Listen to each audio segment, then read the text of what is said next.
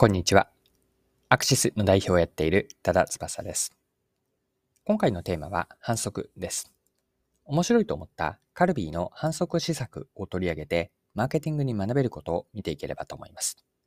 それでは最後までぜひお付き合いください。よろしくお願いします。はい。今回ご紹介したい事例というのは、反則会議という雑誌の2022年の7月号にあった記事についてです。カルビーの新ブランドの反則を取り上げていたんですが、記事のタイトルは、カルビーの新ブランドが取り組む認知と配下を高めるブランドメディアの活用でした。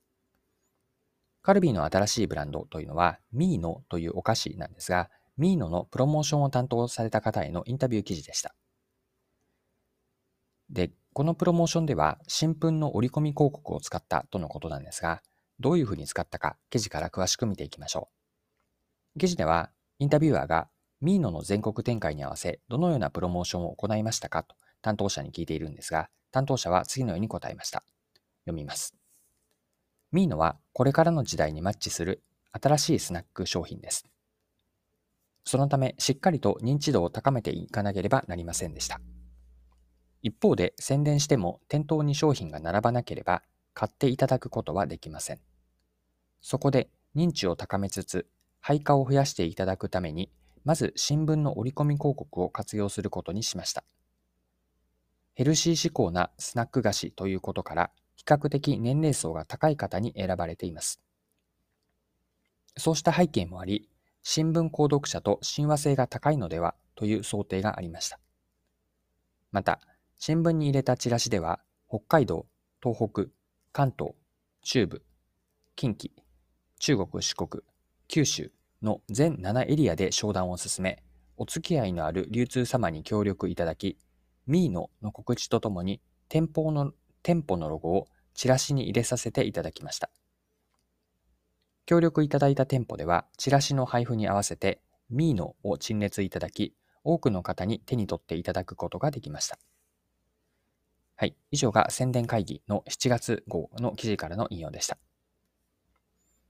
反則の結果はどうだったかというと、まあ、成功と呼べるものでしたで。具体的にどういうふうな成功内容だったかというと、また詳しく記事から見ていきますね。流通様からの評価が高く、広告投下週、翌週で前年比数百パーセントを超える店舗もありました。また、今回の施策で配下率の向上にもつながりました。過去にエリア限定で新聞折り込み広告を行ったケースは社内にあるのですが、全国で展開したのは今回が初めてだと思います。私自身、初めて折り込み広告を使用したのですが、エリアごとに細かくディレクションでき、アレンジしやすい施策であることに驚きました。例えば、今回のケースでは、ターゲットの年齢層が多いエリアへの配布ができました。さらには、ロゴを入れていただいた流通様と相談し、支店の重要店舗付近で特に厚く折り込み広告を入れていただきました。また、チラシが手元に残ることで、きちんとミーノという新しいブランドの特性が伝わったと感じています。流通様と連動したこのスキームは非常に好評で、私たちのチームが全国で実施してから、社内の各地域本部が主導し、独自に折り込み広告を展開しています。そこでも高い成果を上げているという報告を受けています。はい。以上が宣伝会議の記事からの引用でした。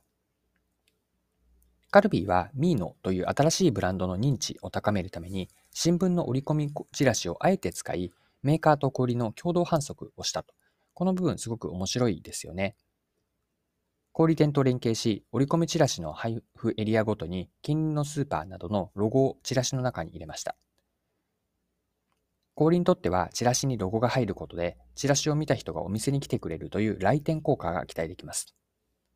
自分たちメーカーだけではなくて、小売にもメリットがあるウィンウィンになっているからこそ、店内では、小売の中の店内では、チラシに合わせた商品の陳列を小売にやってもらえたわけです。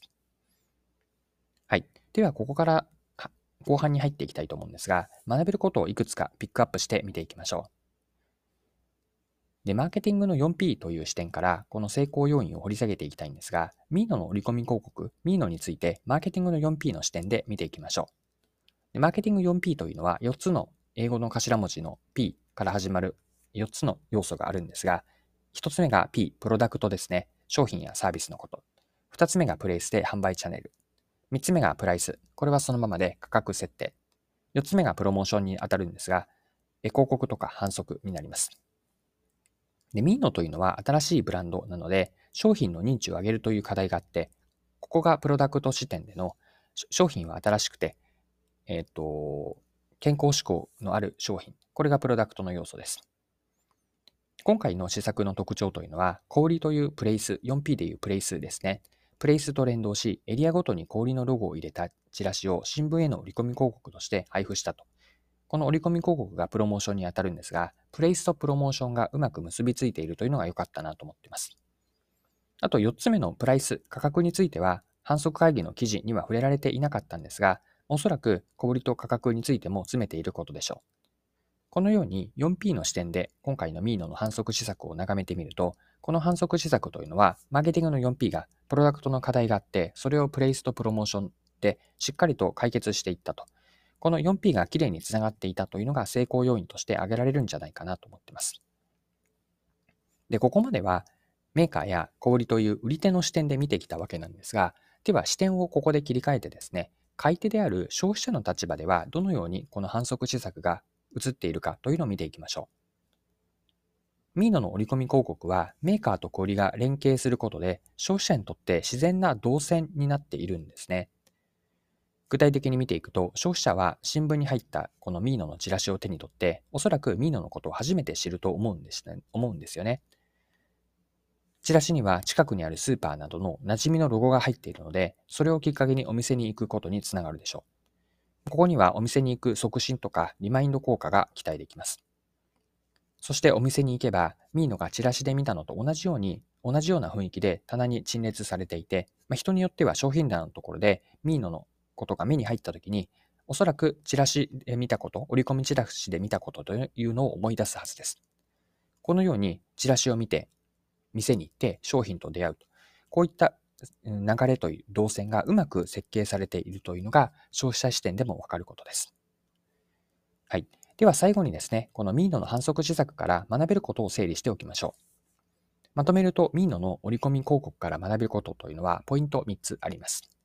1つ目は、共同施策では相手のメリットを明確にして相手に持ちかけるといいと。今回の例で言うと、小売への来店効果が期待できる新商品の反則施策。メーカーであるカルビーが自分だけいいというわけではなくて、しっかりの小売にもメリットがある施策にしたこと。